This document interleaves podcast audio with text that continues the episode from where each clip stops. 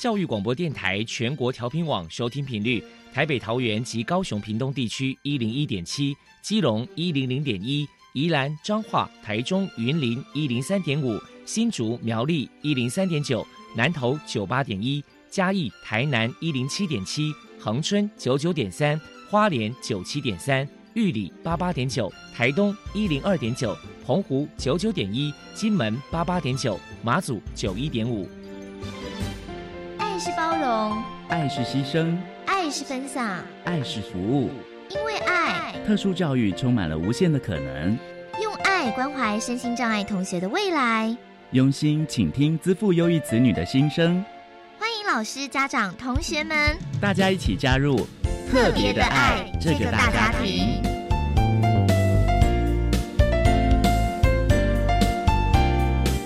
本节目由教育部学生事务及特殊教育司指导，国立教育广播电台监制。欢迎收听。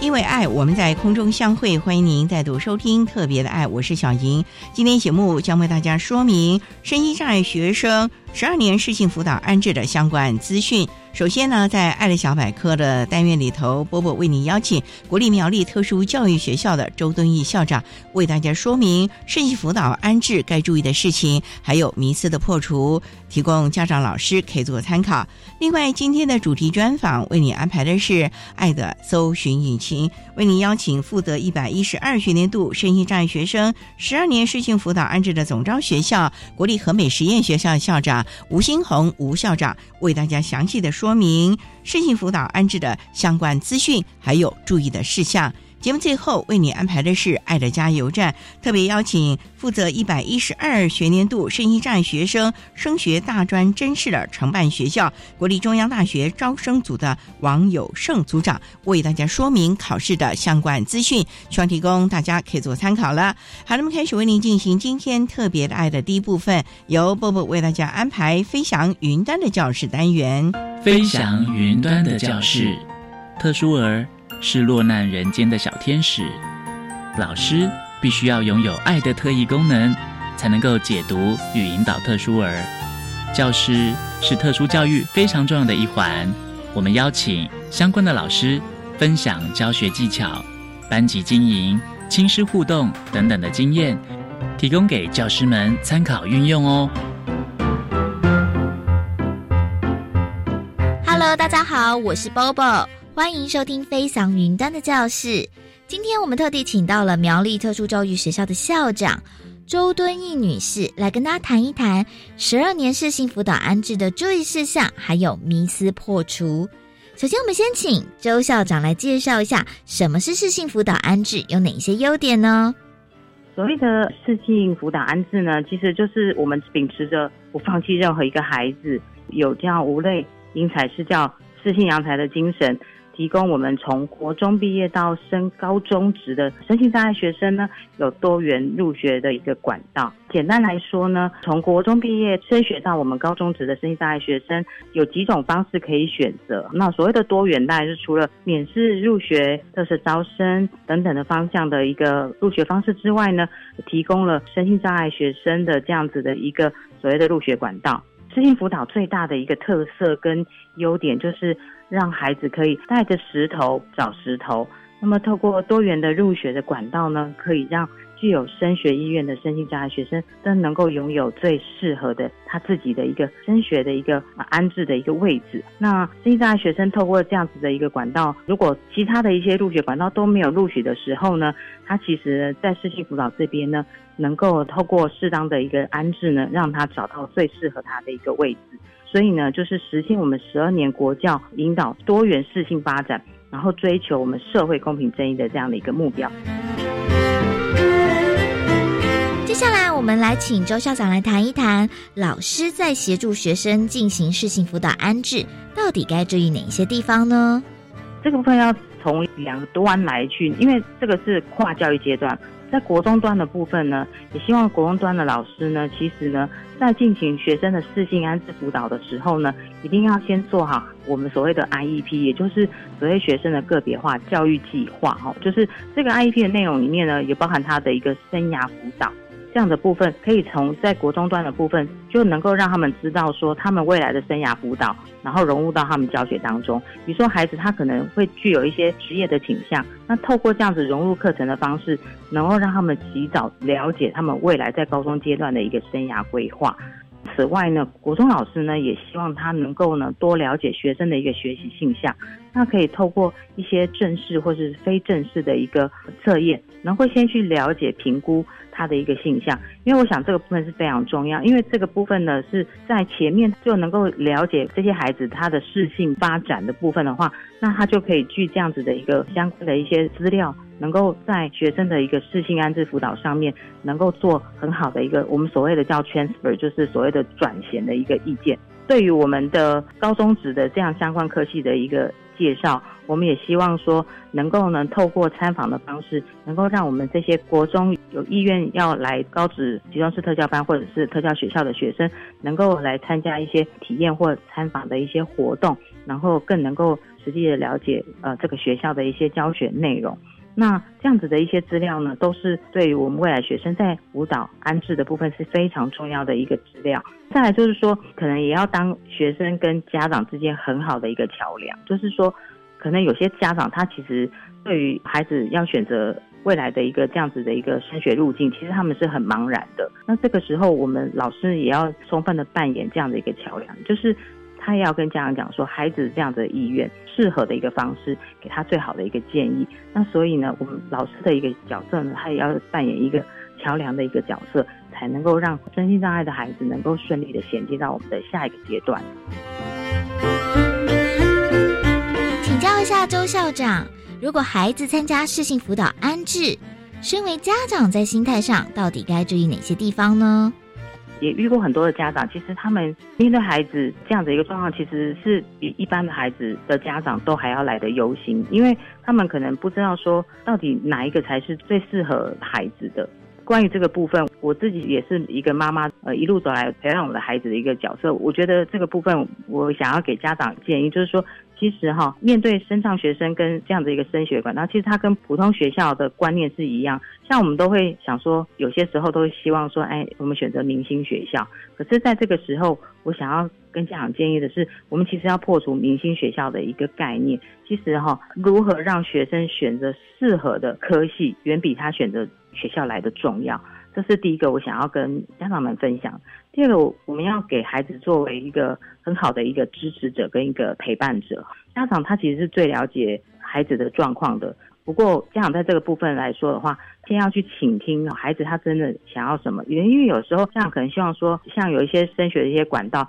可能家长会以比较就业的方式，自己就业导向的方式，比较好就业的科系来去选读。可是有的孩子他可能兴趣不在这个地方，所以在这个时候。希望说家长能够先倾听孩子的需求，孩子真的想要念的怎么样子兴趣的一个取向，在参酌我们的国中端的老师给我们的这样的建议。那在这个时候呢，我也希望说家长也能够先帮我们的孩子先做功课，可以去了解孩子喜欢的科系，他到底在学些什么，也可以带着孩子一起去实际参加升学博览会啊，或者是说一些相关的私信辅导的一个相关的体验活动啊。带着孩子更自切的能够去了解孩子所喜欢的学校，最后帮助孩子做出决定。我知道天下父母心，其实呃在这一块家长都会非常非常的担心。那我想就是不用担心，如果说有任何问题的时候，我们也希望说家长也可以打电话来跟我们做一个垂询啊，或者做一个咨询的部分，我们都很乐意来回答。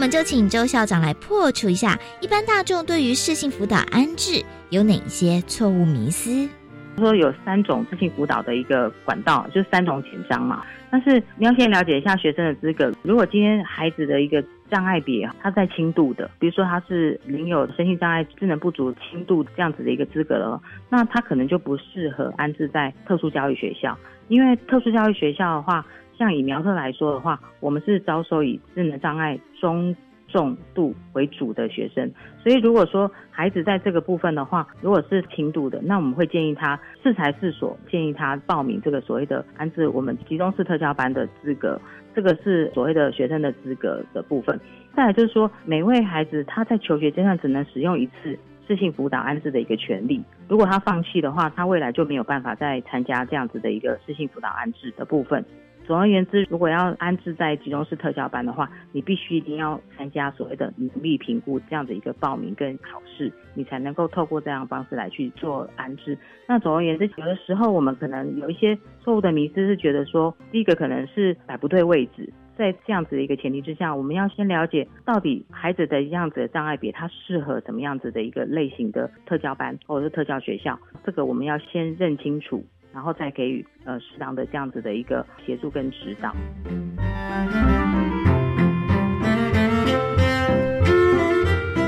非常谢谢苗栗特殊教育学校的校长周敦义女士接受我们的访问。现在我们就把节目现场交还给主持人小莹。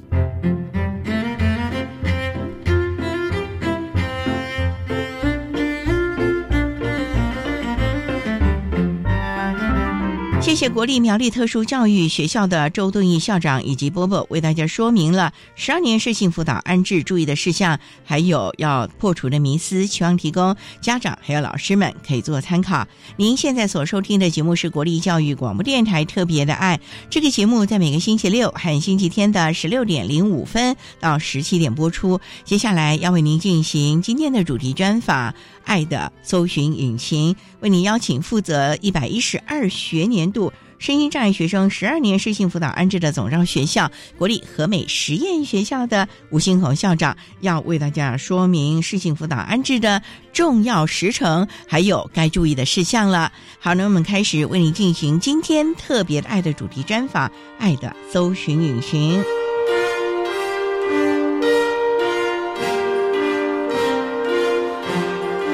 爱的搜寻引擎。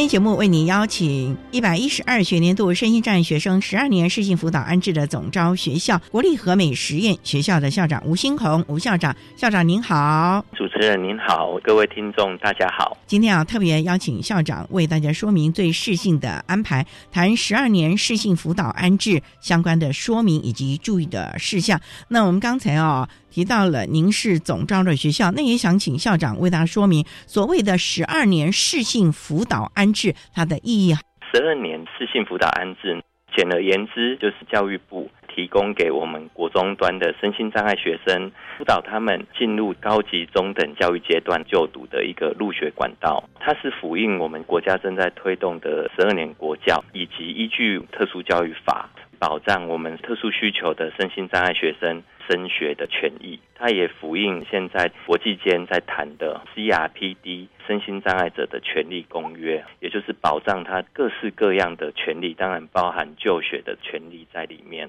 还有提到十二年的对象，就是针对我们国中三年级即将要毕业的这些身心障碍学生，安置到教育部主管的高级中等学校。那为什么要叫适性辅导？我们就要依照这些学生他的。特质差异以及他的兴趣还有性向，来提供适性并且多元安置的管道来给他们。这次里面，我们同时考量到了学生的需求，并且也要尊重家长的意愿，也鼓励他们往十二年高中职教育阶段就学。并且在当地的县市就近的安置，这个其实是所有国民十二年国民基本教育的理念所在。所以，私信辅导安置，它也是在我们国家十二年国民基本教育多元入学管道的其中一个。但是，它有一个特色，它针对我们身心障碍学生，保障他们权益。所以我们有一个口号，就是要提供给他们多元的机会。那我们称为带着石头来找石头，也就是我们的学生他在参加我们这个视性辅导安置的同时，还是可以参加免试入学，还有特色招生等等一般生他们就学的管道，同时来报名。那到最后确定他的安置所在，这些管道都上榜了之后，他才择他愿意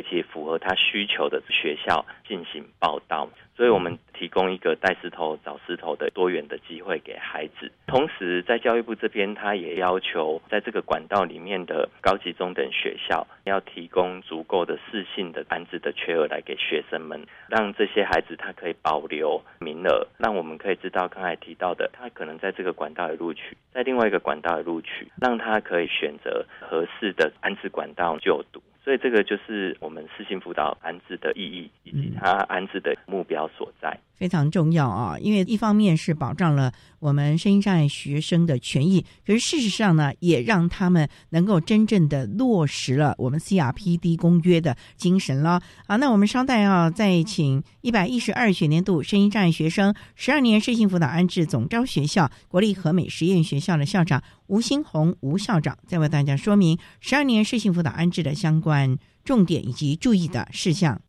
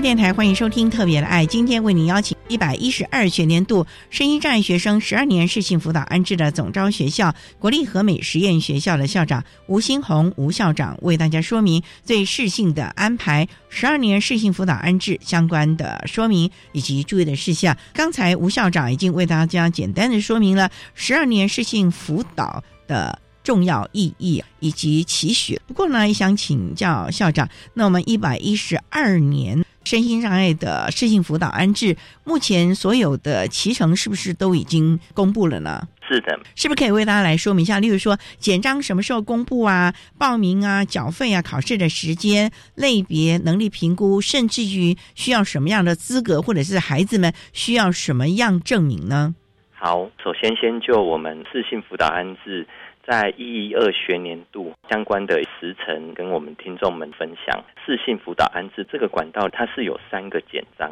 第一个是安置国立特殊教育学校的简章，第二个是安置高中的集中式特教班，也就是我们熟知的中职科集中式特教班的简章。那还有第三个简章，就是安置高级中等学校学生经由安置高级中等学校这个简章进去，也就是分散式资源班。所以三种班型有特教学校、有高中职里面的集中式特教班，以及一般高中职跟所有学生一起就读的普通班的分散式资源班，三种类型，三个管道。这三个简章有它一致的集成，也有阴影简章里面它可能有一些不同的安置作业，也会有一些稍稍不同的时间。那我就一并在这个阶段跟我们的听众们分享。首先，三份简章会同时上网公告。那我们会在一百一十一年，也就是今年的十一月十四日，把简章上网，由我们教育部专设的自行辅导安置的网站，或者是到我们国立和美实验学校这些网站，都可以下载简章的资讯。接下来，我们会在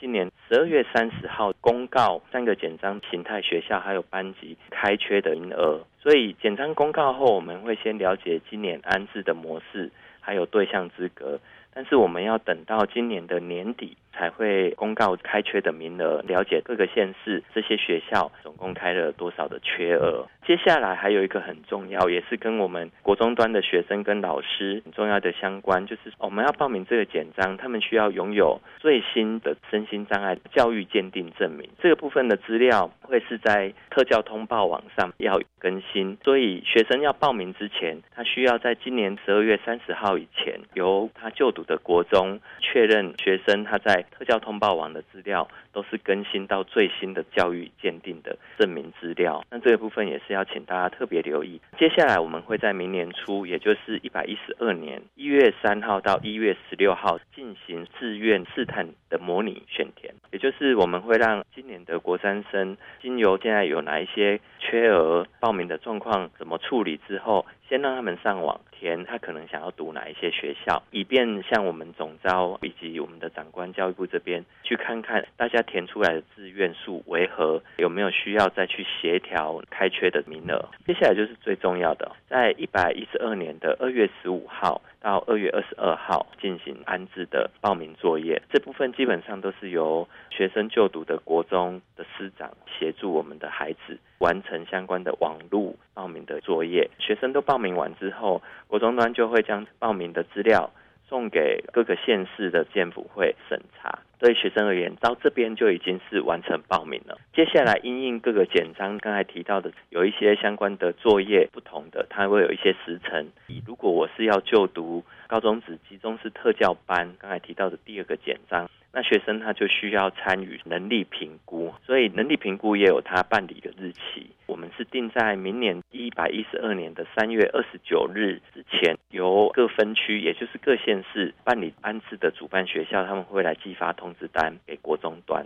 学生，会在三月底的时候收到通知。能力评估呢，我们是会定在明年的四月八号进行。能力评估结束之后，隔一周。在四月十七号会把能力评估的结果寄到各国终端，转支给各位同学。接下来，明年的五月二号到五月十号，大概也是一个礼拜的时间，各分区的学校就会依照能力评估的结果办理现场的唱名分发。所以，如果要安置集中式特教班的学生以及我们家长。在这个时期，你就要特别留意。我参加完能力评估，评估结果知道后，我还要再去参加现场的唱名分发作业。在现场，依照我们评估的结果，依去安置理想中的学校。这个大概是集中式特教班。第三个简章是高中的简章，它会有一个物谈作业，会在四月中旬过后办理。基本上呢，到这边各个简章的分区作业大概都进行完成，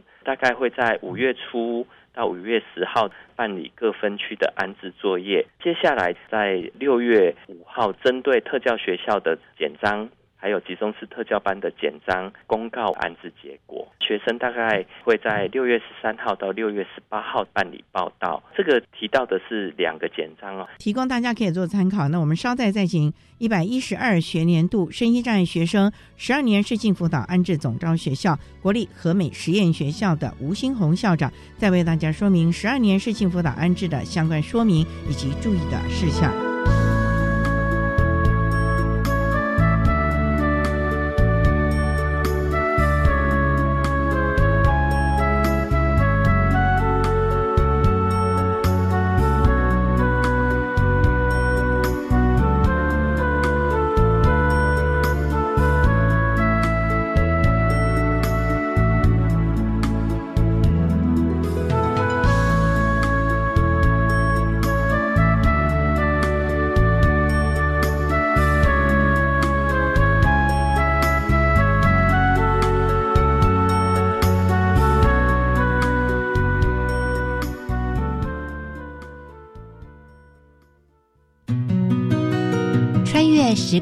典藏风华，满腹经纶的知识宝山。博物馆想在广播里疗愈你我。我是德芳，每个礼拜四上午十点零五分到十一点钟，欢迎来到博物大玩家，让我们一同遨游博物馆的艺术天空。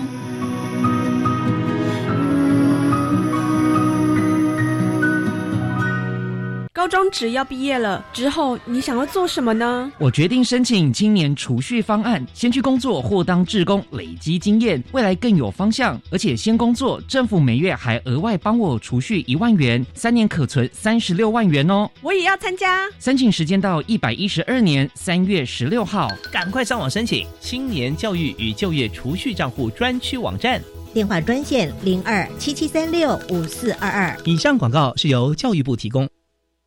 还记得我们那些坚持与努力吗？这里有一群人无时无刻的坚持着，无论身障劳工、企业机构以及背后默默付出的所有人，靠着坚持让社会往更美好迈进。一百一十一年度模范身心障碍劳工及支持身障就业企业，十一月三日至九日在台北市政府一楼中庭展出属于他们的故事，让我们一同展现坚持的力量。以上为台北市劳动力重建运用处广告。管那么的水，落嘎西木啊！大家好，我们是欧开合唱团。您现在收听的是教育电台。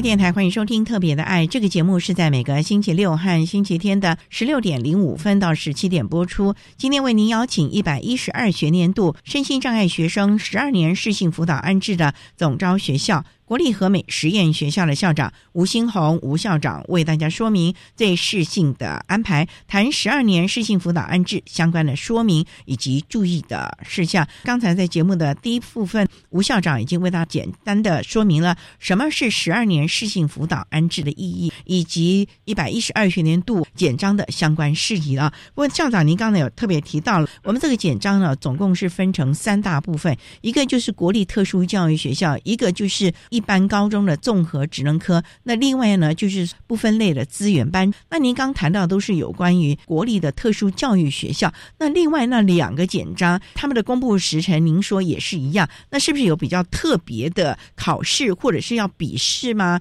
这个管道三个简章，第一个是国立特教学校，国立特教学校大概国中端的身心障碍学生，他只要符合简章资格。一般来讲都会足额录取，现在特教学校也都会提供相关的名额。如果是我们各县市的特教学校，基本上就是以安置智能障碍类的学生中重度以上为主。在这边要提示，如果您是感官肢体类的听觉障碍学生。就会以安置国立台南大学附属启聪学校，肢体障碍类跟脑性麻痹的就会安置国立和美实验学校为主。接下来就是主持人刚才所提到的第二个简章，就是集中式特教班的简章。虽然我们整个入学管道都是不采取会考成绩，毕竟我们要适性安置，我们还是要了解学生的特质，还有他的性向兴趣。也因此在集中式特教班的部分，如果学生报名后都需要参加能力评估，那能力评估会有纸笔测验，针对我们实用的语文跟数学做简单的测验，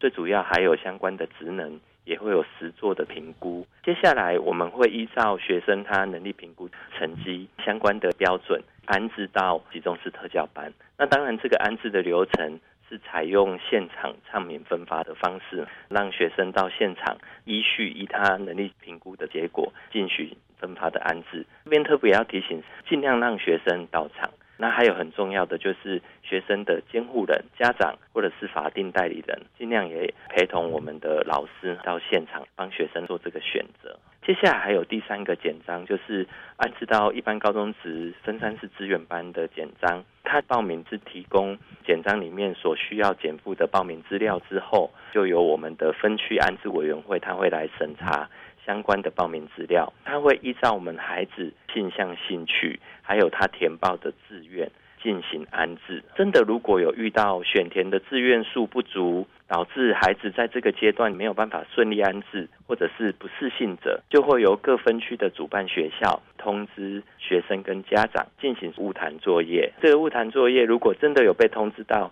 也要麻烦学生国中的老师、家长尽量的陪同参与讨论孩子的兴趣倾向，还有哪一些志愿可以来做安置跟调整。所以这个是特别提醒的部分。不过校长，我也很好奇了，因为虽然不以会考的成绩为主啊，可是像这个不分类的资源班，这群孩子可能没有认知上的问题呀，那他们可能也会想要进到一些还不错的学校。这个部分的话，要怎么样的来评量他的程度，真的可以到达他心目中的学校呢？其实，是幸福导安置刚才有提到，它是我们十二年国教实施之后。它也是免试入学管道的其中一环，所以我们更加体现“免试”这两个字的精神，就是我们可能不以传统的会考纸饼测验去看孩子在学科上面的能力表现，但是呢，我们重视的是孩子他的兴趣在哪里，还有他的性向。就是说，他可能选择技术型高中不同的群科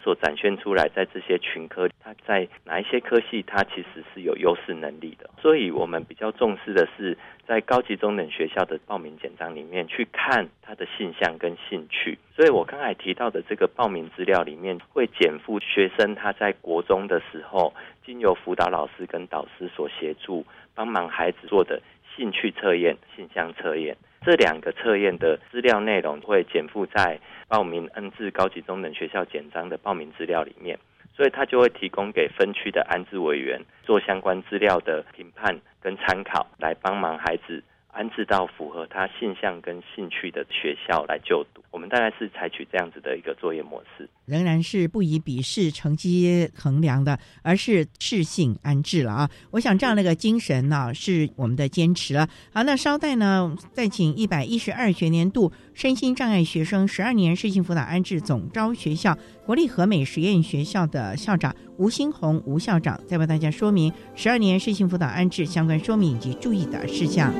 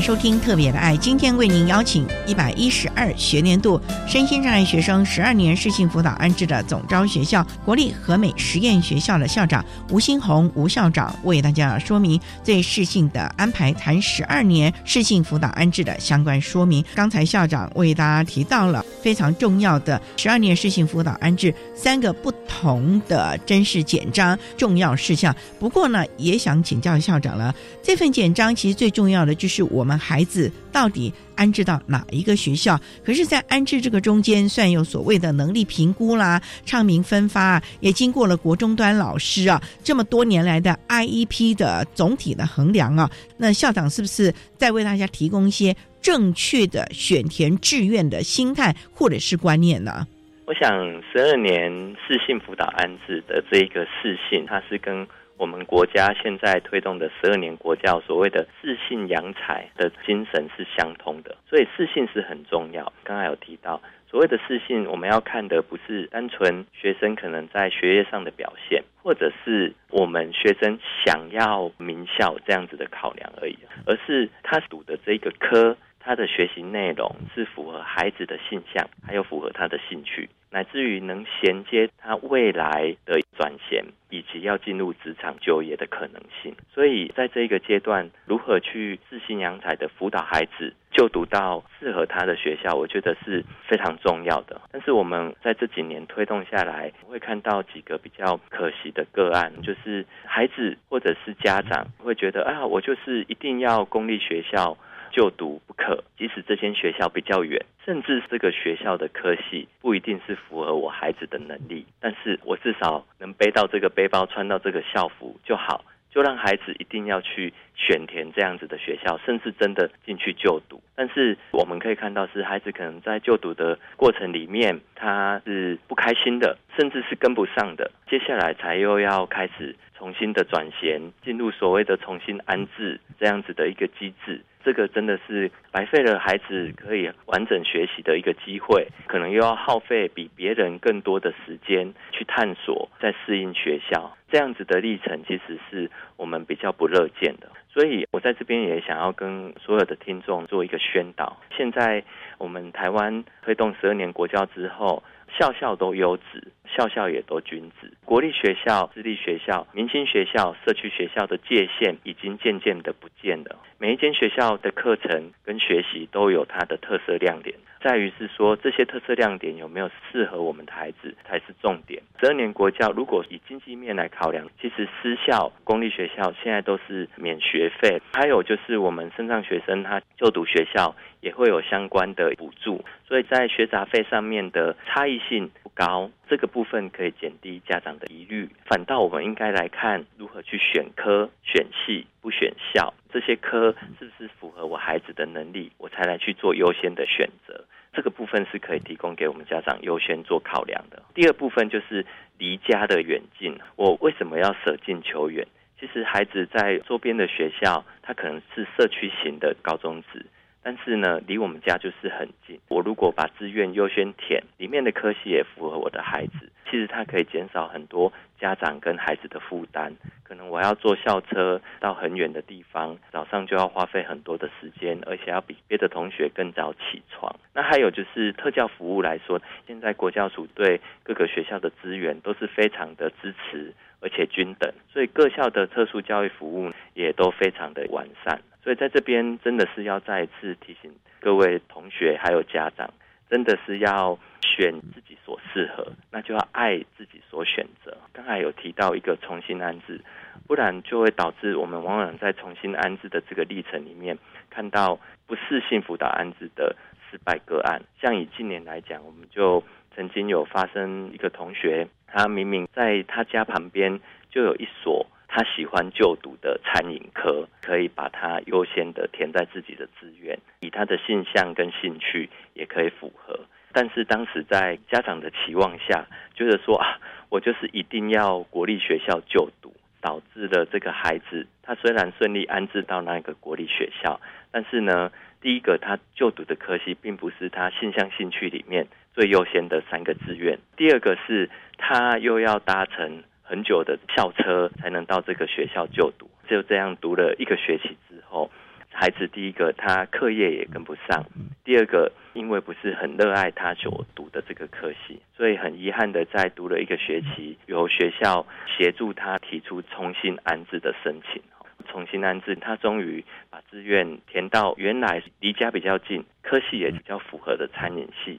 做重新的转安置，后来也成功了。听说现在就读的状况也很好，但是就如同我刚才所提的，就有一点遗憾是，那我们为什么要再多花一个学期的时间探索？所以在这边还是鼓励我们的家长，在这个阶段应该多带着孩子参加相关的就学博览会，进行相关高中职的课程体验，去了解这些科系，而不是单纯只是用学校是不是公立学校，是不是明星学校来做评判。那也鼓励各位家长多跟孩子的导师讨论，可以帮孩子找到适合他的安置的学校。对，这点非常的重要啊！因为国中三年呢，IEP 啊，所有的老师啊，甚至于专团呢，都是非常正确的，而且呢是尽心尽力的了解。并且经由各样的测验观察，了解孩子的性向和能力，所以真的期望家长能够参考学校端这边的建议，让孩子真的能够就读一所他适性的学校了。那我们稍待啊，再请一百一十二学年度身心障碍学生十二年适性辅导安置总招学校国立和美实验学校的校长吴新红吴校长为大家说明的十二年适性辅导安置相关的说明以及注意的事项。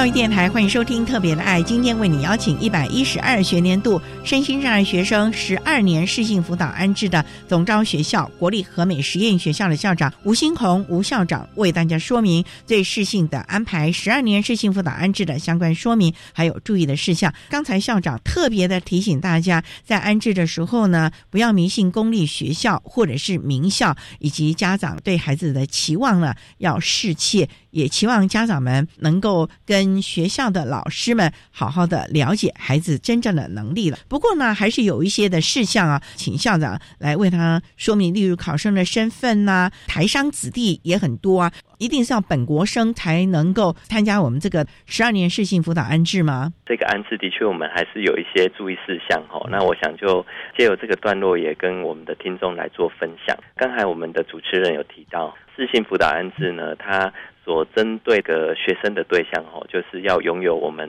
中华民国的国籍，这个是首要的条件。如果真的您是外籍生，可能长期要在台就读，这个需求可能就要报备教育部以专案方式来办理。刚才有提到，在身心障碍证明的部分，到了这个适性辅导安置的阶段，我们会以建辅会的教育鉴定证明为准。这部分是特别强调，就是说，可能有一些会觉得啊，我已经持有我们以前身障证明，就是我们大家熟知的身障手册，那我是不是有这个就可以来报名？但是我们这个简章因为是教育安置，所以它是需要以健辅会的鉴定证明为基准。这部分也跟大家特别的来做提醒。那还有就是有关于刚才提到的这个台商子女，台商子女的部分，就针对我们就读海外设立的台湾学校、大陆的台商子女学校这些涉外学校的就读学生，还是要符合我们三个简章的报名资格。直接向他现在所就读的台商学校办理报名就可以了。台商学校的相关老师跟行政人员，他们都了解这些流程，他们就会帮忙你把这些报名资料会诊报名，会将这些资料提供委由我们台北市的建府会办理。所以有关于在台商子女就读的部分，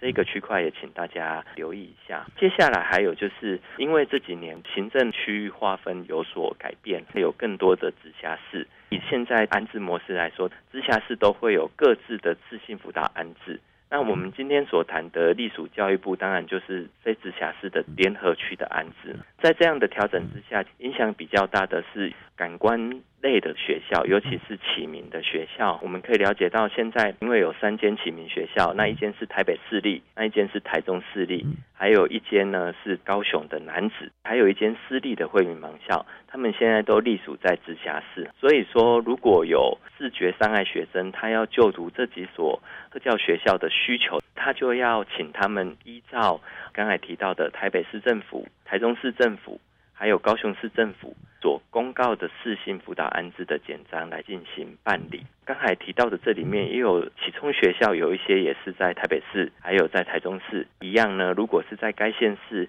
的启聪学生，就是听觉障碍学生，需要请他们依照该县市的四性辅导安置的简章报名。这个部分也是要麻烦国中端的同学，还有我们的老师要特别留意的部分。那还有大家最关心的就是疫情相关的防疫措施，那也跟我们各位听众来分享。的确，我们这三年。的四性辅导安置，因为疫情的影响，都会有相关的防疫措施要来做配合。基本上还是都是依照我们指挥中心所公告的防疫基准去进行。大家比较需要留意的是，因为我们不知道疫情后续的发展状况，所以指挥中心的防疫等级有所提升的时候，可能就会在我们刚才提到的这些安置的相关时程就会被影响到。也就是说，可能这些时程会调整。当然，这个就要带我们走到那个时间点，那去看是不是有最新的公告。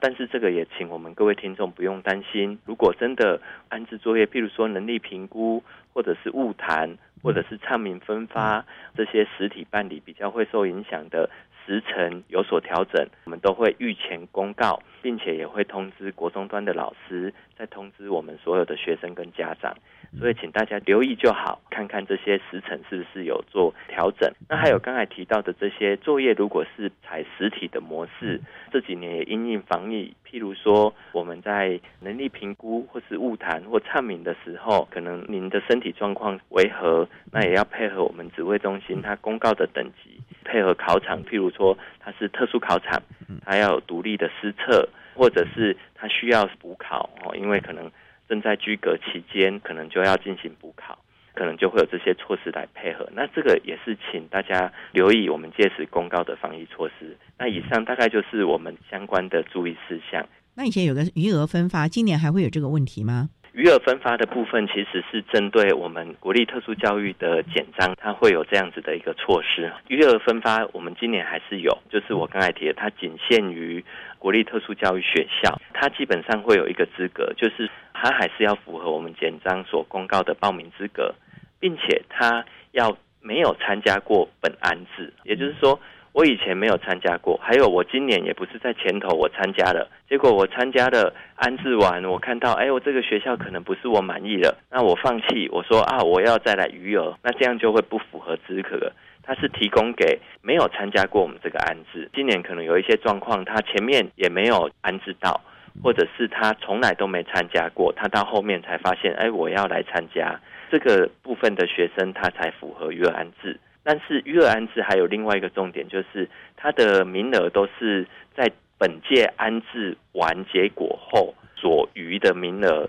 才会提供给育儿安置，所以他在余额上面当然就会比较少。总而言之呢，简章上都会说的非常的明白，重点是国中端的老师啊，这个部分呢资讯呢也是非常的充实正确的，所以真的家长啊，如果有各种的问题呢，都请你向国中端的老师去了解，那也要请我们国中端的老师啊多多费心了。那今天啊也非常的谢谢一百一十二学年度身心障碍学生十二年适性辅导安置的总招学校国立和美实验学校的校长吴新红吴校长为大家说明了十二年适性辅导安置的相关说明以及注意的事项，非常谢谢你，校长。谢谢主持人，谢谢各位听众。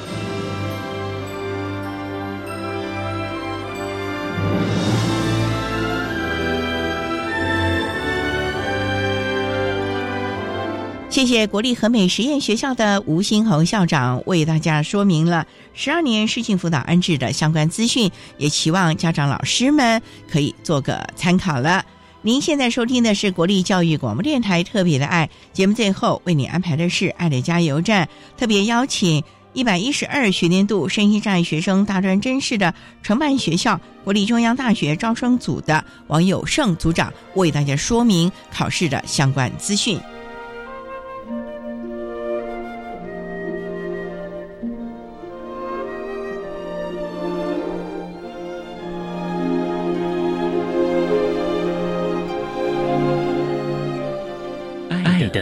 加油站。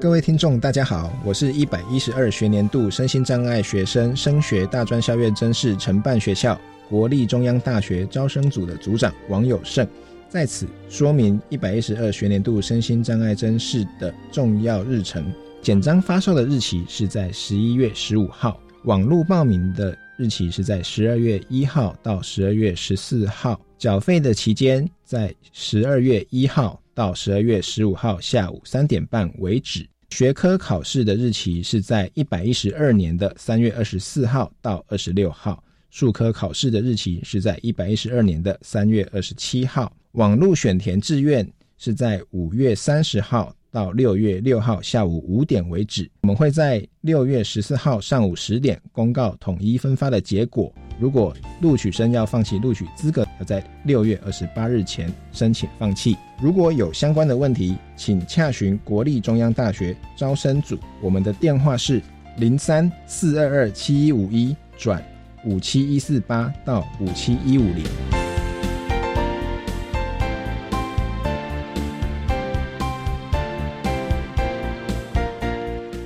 天节目就为您进行到这，感谢您的收听。在下个星期节目中，为您邀请获得一百零九年教育部楷模厂商荣耀的多麦绿烘焙美食负责人陈启勇先生，为大家说明特教生职场的适应以及应有的态度，提供家长老师可以做参考。感谢你的收听，也欢迎您在下个星期六十六点零五分再度收听特别的爱。我们下周见喽，拜拜。